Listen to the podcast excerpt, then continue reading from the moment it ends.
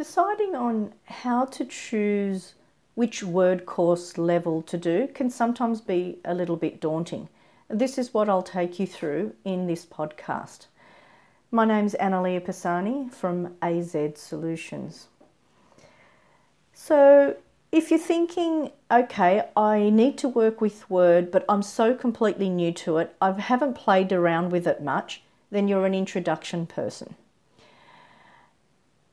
How are you at your basic formatting? Making things bold, italics, changing font. Maybe you do it, but you're not sure, you know, is this the right way to do it? Is there a better, a quicker way of doing it? Maybe you try and do some printing, but the printing just doesn't print out the right number of pages or the piece of the page that you want. Then introduction is the best course for you. At the intermediate level, you're looking at creating documents that use columns or setting tabs or avoid tabs and create tables wherever you can. If this is something that you need to achieve but you struggle, then Word Intermediate is for you there. Do you need to create a cover page or insert spreadsheets or graphs into, um, into your Word document? Then an intermediate level course is what will help you achieve that. At an advanced level, we're talking about more advanced formatting. So, styles is what you'll be learning and using in an advanced course. Styles are great if you're dealing with a large document, 100 pages or more, really 20 pages or more, even, is very handy um, to be using styles. If you find yourself needing to create uh, templates for people and work with fields, then Advanced, Word Advanced is going to help you out there. I'm going to take you in a bit more depth as to what exactly is covered at an introduction level. So, at an introduction level for Word, we'd cover okay, let's open up Word. What am I looking at? What is this thing that I'm looking at? So, the names of things like your ribbon, um, understanding the logic of how items were put together or grouped in the ribbon. Navigation techniques and selection techniques will show you how to uh, create a basic Word document, save it, uh, create templates, a basic template, just so that you understand the difference between save and save as as well.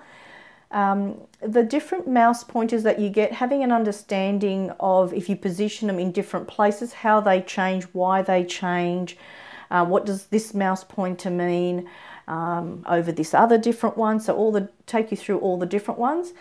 Uh, cut, copy, and paste. Again, sometimes people already know, or they say, "Yep, I know how to cut, copy, and paste."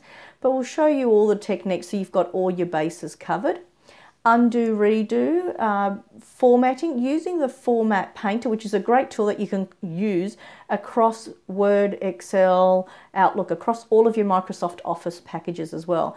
What the Format Painter does, it says, okay, I've got this bold and italics and red.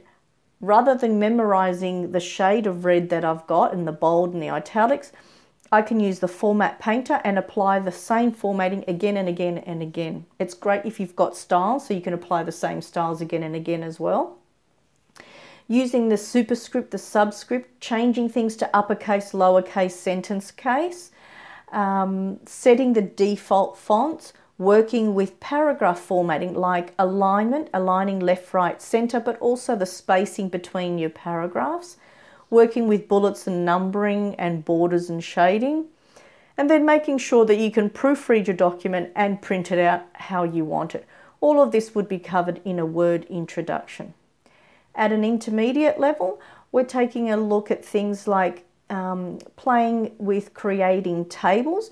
Now, when you create tables, yes, you can go insert table and then pick all the squares there, but there's so much more to tables than just that option. There are various other options um, for creating tables. For example, you can create an Excel table. So if you need to do the um, multiplying, dividing, subtracting, you don't have to go to Excel, create it in Excel, then copy it, then come back here and paste it. You can have it all in Word.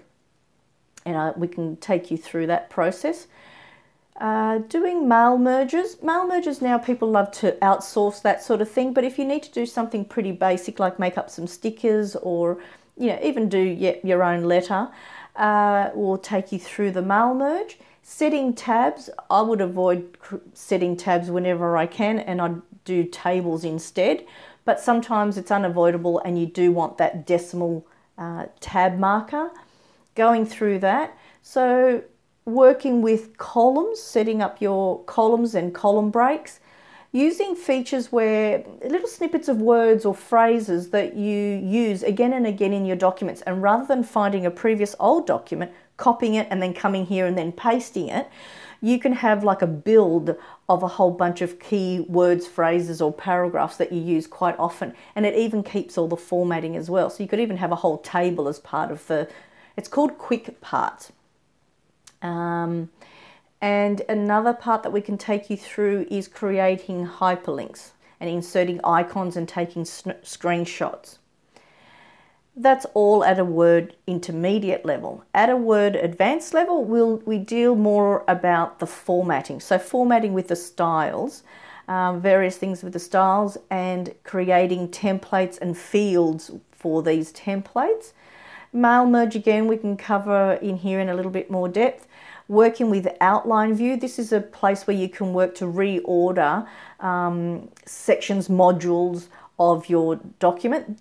Uh, Word Advanced is for when you're dealing with large, lots of pages and pages of Word documents, so about 20 to 100 to more, then an advanced level is what's going to suit you creating a table of contents, indexing, bookmarking, cross referencing, all of those kinds of things would be at an advanced level.